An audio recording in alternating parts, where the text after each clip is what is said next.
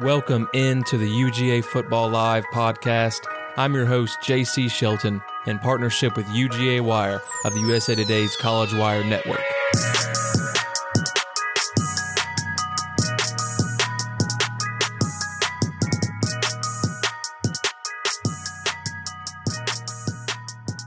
What's up, everyone? It is National Signing Day in college football. The early signing period starts today, so that's Wednesday and stretches to Friday. It's a chance for recruits to sign their letter of intent early, which locks them into the school. Georgia's had an awesome day so far, and I will be breaking it all down with my main man, James Morgan from UGA Wire, our team's recruiting guru. So he'll join me for the signing day special a little later. Also, we'll talk dogs win at Missouri and what former Bulldogs balled out in the NFL this week. So, dogs in the NFL, and I update my picks versus the spread. That's on the way. But first, I want to tell you about UGAWire.com, our website covering UGA football for the USA Today. We are covering everything signing day related. So, visit us there to get caught up on where Georgia's 2021 recruiting class is and what recruits have signed with the Bulldogs already who's on the way. All the information about signing day is up on our website right now. All right, so this is where we are at right now as of Wednesday afternoon. All rankings are via 247 Sports. The Dogs have the number three ranked recruiting class in the country right now, the number two in the SEC behind Alabama. Top five classes are Bama, Ohio State, Georgia, LSU, and Clemson. Right now, our average per player grade is 93. It was 92 last year. 20 players have signed their letter of intent to become a Bulldog. So these guys I'm about to name are already locked in. They are dogs.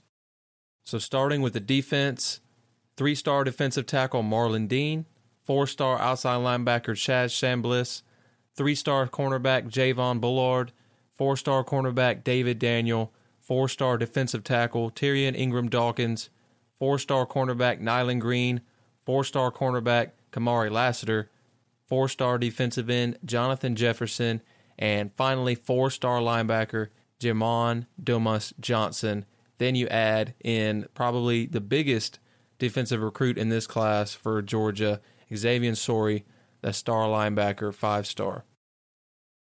Now on offense, we got Brock Vandagriff, five star quarterback. Then you have five star offensive tackle Amarius Mims, four star tight end Brock Bowers, three star wide receiver Jackson Meeks, three star receiver Adonai Mitchell, four star offensive guard Dylan Fairchild, and four star running back Lovasea Carroll. I probably messed up his name, but I'm sorry, buddy. That is currently Georgia's 2021 recruiting class. Them guys have signed. So, somebody to note, guys to keep up with. Tyrion Ingram Dawkins was the number one recruit out of South Carolina, and the Dogs managed to get him over Clemson, South Carolina. The Dogs had four five stars recruited in this class. That's Brock Vandagriff, Amarius Mims, Xavier Sorey, and Smael Mondon.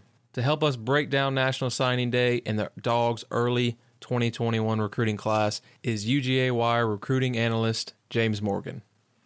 So I'm joined now by my main man, James Morgan recruiting guru, UGA Wire. He follows all these guys, been following them for a while now through high school.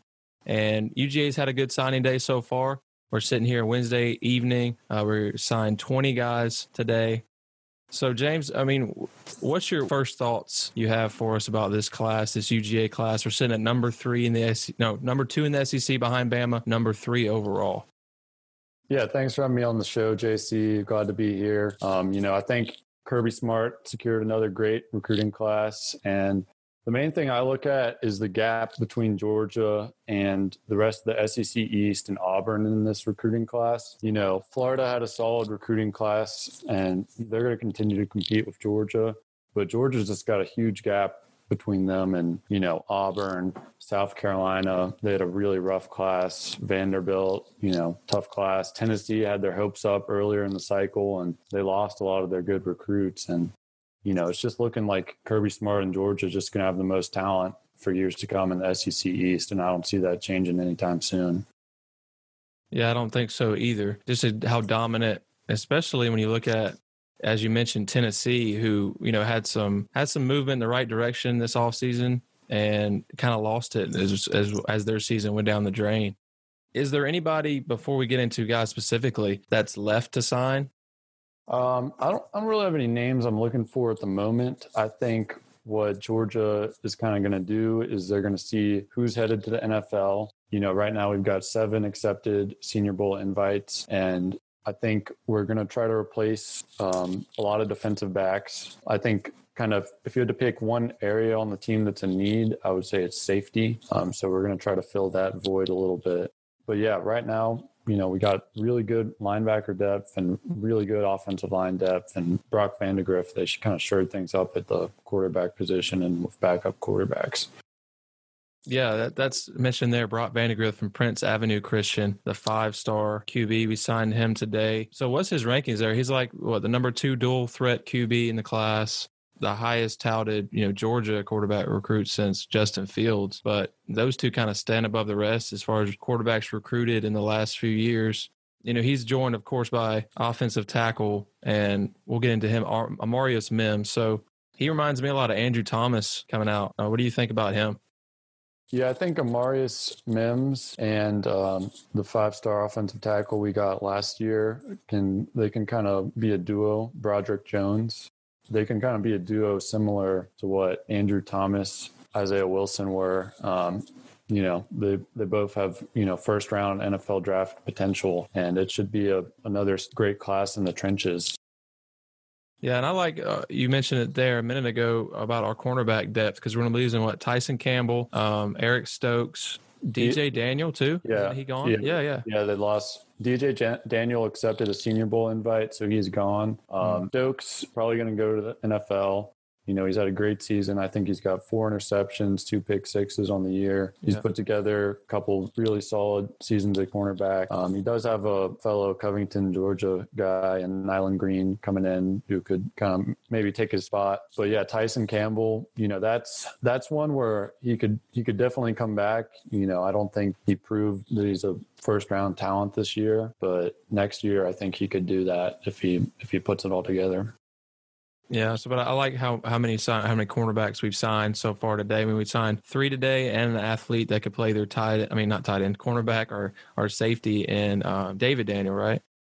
Yeah, David Daniel. Yeah, David Daniel's been with the class since the start, and you know I think he's a good foundational piece. But yeah, Georgia's just adding a lot of solid defensive backs in this class. Kamari Lassiter, I think he was recruited by Alabama, LSU, and Florida. You know, anybody, any defensive back who's got offers from those schools is a really talented guy and is going to be able to make an impact right away. Who who would you say is the most you're most excited about signing, and who do you think would be the most impactful next year at their position? Uh, without a question, it's Brock Vandagriff. Quarterback's the most important position in football. Georgia obviously had some quarterback issues this year.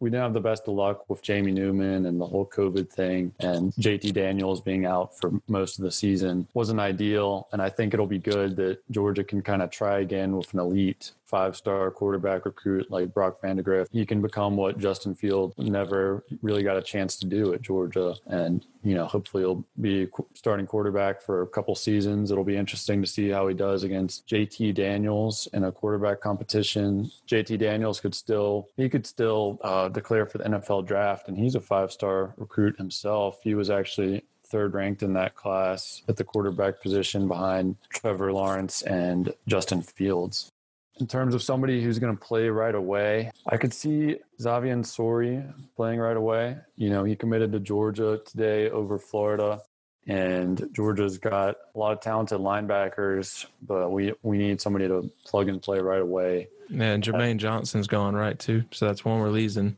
He's in the transfer portal. He's a senior, so he could he could transfer. He could go to the NFL. I think he put together a solid season. It was surprising to see him end up in the portal. But um, I think Sorey could really provide some speed at the linebacker position. He's got good size. He can re- kind of replace what Monty Rice has been and line up there next to Kobe Dean and really wreak havoc on uh, opposing offenses in the SEC.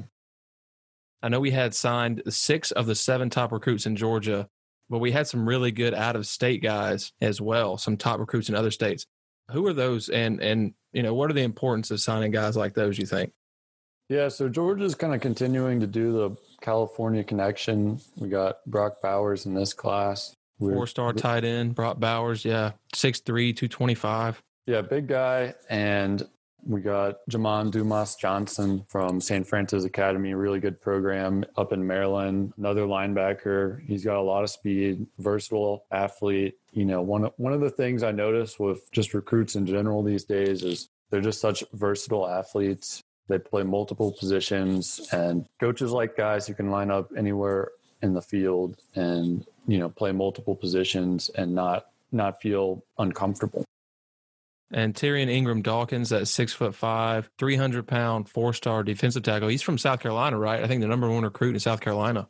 Yeah, yeah. So that's a big, big signing because he was considering Clemson too, but mostly South Carolina. And it's, you know, it's always good to get a big signing away from an SEC East rival like that and Georgia's just established themselves throughout the SEC and the country as one of the top recruiting programs. And it's not easy to take somebody from the state of South Carolina right in Clemson's backyard. You know, Gaffney, that's only yeah. only about an hour from Clemson. So great signing, and you know he's another defensive tackle, defensive end. He could be a three-four defensive end too. I'd expect him to be in the mix for getting playing time right away next season. I like it, man. Thank you for coming on with us and breaking it down a little bit. It was a busy day, a lot going on, but I appreciate your time, James. Thanks, man. Yeah, thanks, JC. Have a good one.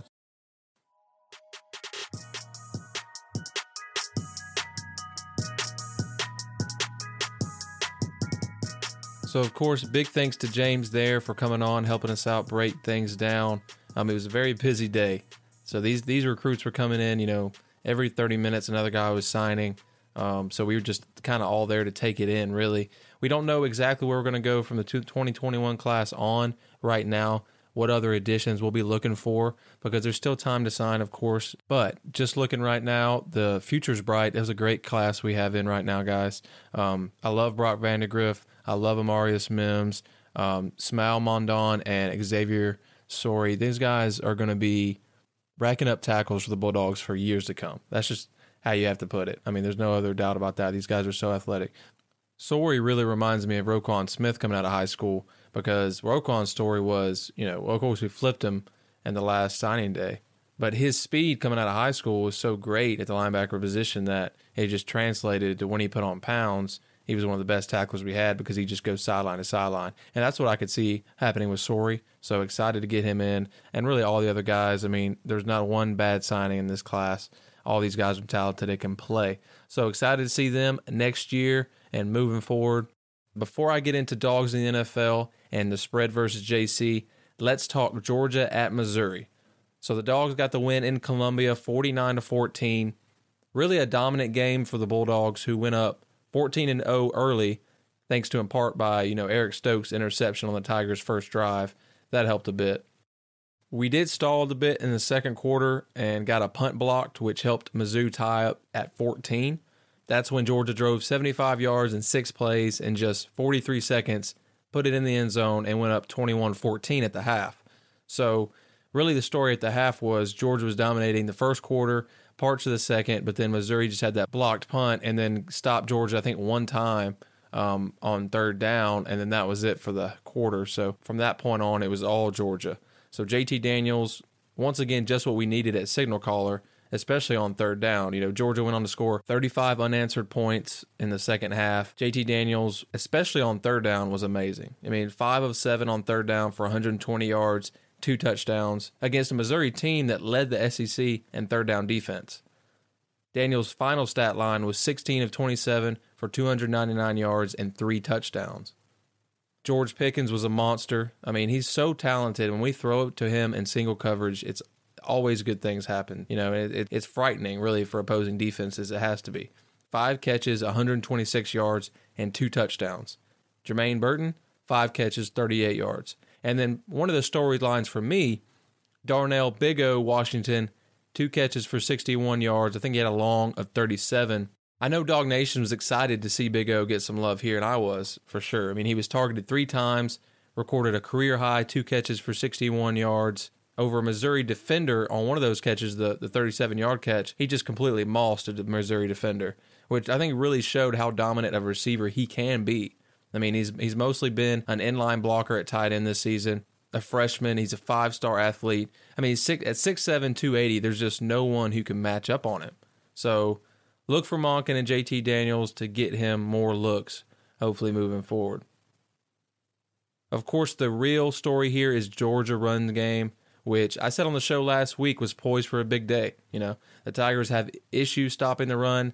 Um, it was no different against the Bulldogs. Georgia's O line just has dudes. And number two, let's not forget UGA is running back U. Okay, running back university, and it's not even close. So let's not forget it.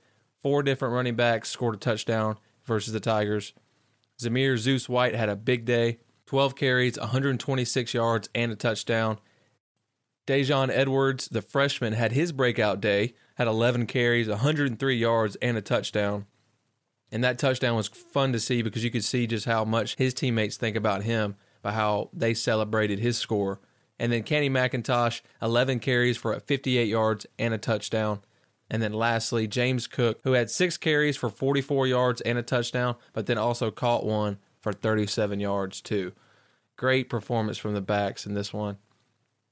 Uh, we'll run through the stats real quick. Total offense, UGA had 615 and Missouri's 200. UGA led the passing battle 299 to 178. Rushing, UGA had 316 yards, Missouri 22. First downs, UGA 28, Missouri 11. And on third down, UGA 8 of 13, Missouri of 3 of 11. On defense, we got to see Jordan Davis get his first snap since an elbow injury at Kentucky in October, and I think he played well. It was a big part of that 22 yards rushing total that Missouri had.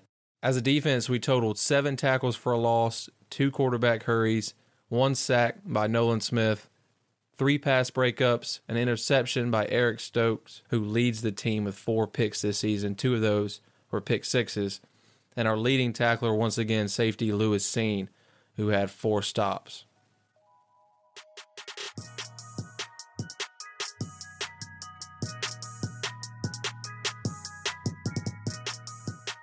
So it was a great day to be a Georgia Bulldog on Saturday.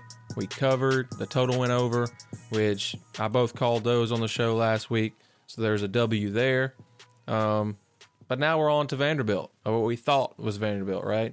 So if you don't know, the Bulldogs were supposed to play Vanderbilt in a postponed matchup that was originally scheduled for December 5th.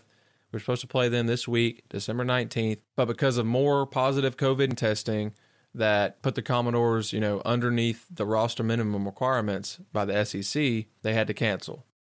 And then UGA has been looking for opponents to replace Vanderbilt and reports have come out by both um, AD Greg McGarity and Coach Kirby Smart saying they were looking for another opponent. But today, Wednesday, UGA announced that they weren't able to find another opponent for this weekend. Really disappointing, not only just for fans and businesses in Athens who rely on game days for revenue stream, but for this senior class. These guys from the 2017 recruiting class are the winningest class in Georgia football history and, you know, they deserved a chance to say goodbye to Sanford and their teammates and the Georgia family and the program. But AD Greg McGarity say they will try to honor the seniors in a different way, but we know it won't be the same. So the Bulldog season is over at seven and two after nine SEC games. Now we wait for a bowl bid, hopefully the New Year's Six, which would probably be the Peach Bowl in Atlanta. But we'll find out for sure next week after championship weekend shakes out. Now on to dogs in the NFL, my top performing Bulldogs from NFL Week 14 action. So, Browns running back Nick Chubb, once again, the MVP of the UGA Football Live Dogs in the NFL. He has to be. He's at the top of my list every week. Congratulations, Nick. It's, it's really awesome to see him playing so well. What a great guy. I mean, come on. Chubb rushed for 17 times for 82 yards and two touchdowns in a close loss to the Ravens.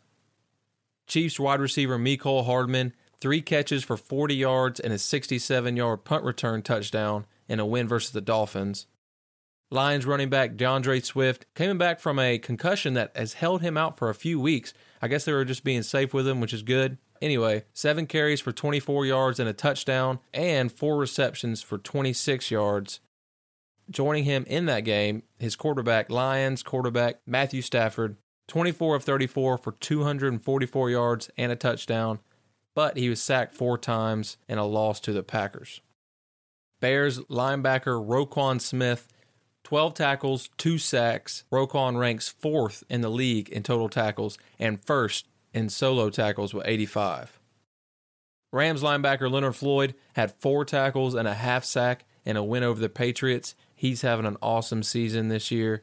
Colts kicker Rodrigo Blankenship rounds out Dogs NFL for us this week. He went three for three with a long of 35 yards and five of five on extra points in a win over the Raiders. And if you don't know yet, so Blankenship actually set the rookie scoring record for points in the Colts organization on Sunday with his performance. And Hot Rod is trying to win the vote in the Pro Bowl to represent the AFC as a kicker. So please go on and vote for him. You can do that on Twitter by retweeting his tweet that has that scoring record on it. It has hashtag Pro Bowl vote. So make sure to retweet anything with that on it. It gives him a vote for the Pro Bowl. And we all want to see that, right?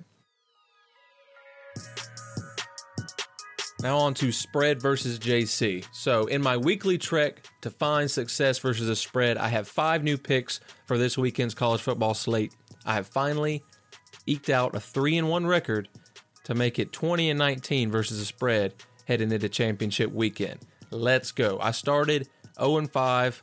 That was horrible. It was ridiculously funny, but it was also horrible. It set me back so far, but I have clawed my way back brick by brick to make it 20 to 19. So, this week's picks are Northwestern versus Ohio State in the Big Ten Championship. OSU's minus 20 and a half. That's a lot of points, but Ohio State is going to win by a billion, so it doesn't matter. Oklahoma versus Iowa State in the Big 12 Championship. Oklahoma is minus five and a half. I like Oklahoma to win this, but Iowa State definitely covers here. Clemson versus Notre Dame in the ACC Championship. Clemson is minus 10 and a half. This is interesting to me because, you know, Clemson is playing Notre Dame, who Notre Dame at home beat Clemson earlier in the season without Trevor Lawrence, of course. Notre Dame has a good defense, so I think that's why the line is only 10 and a half right now. But I really think Clemson just balls out here and completely destroys Notre Dame. We all know how Notre Dame has issues in big games. I don't think this is going to be any different especially because it is a postseason game, and Notre Dame does not like those at all. So, Clemson balls out there. Next is Louisiana Lafayette versus Coastal Carolina in the Sun Belt Championship.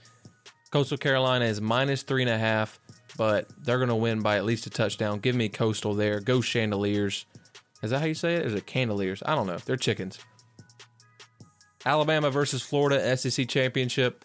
Bama is minus 17.